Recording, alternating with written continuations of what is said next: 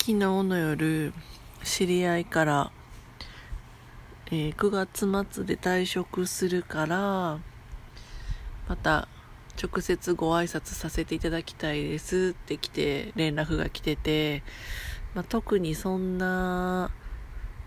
人生で12回23回ぐらいしか出会ったことないし、まあ、トータルで言ってたら4時間ぐらいしか出会った人なことない人やからめちゃくちゃイケメンやけどなんかちょっとこうえ？なんかの勧誘されるんかな？とか思ってしまうちょっと自分が嫌ですね。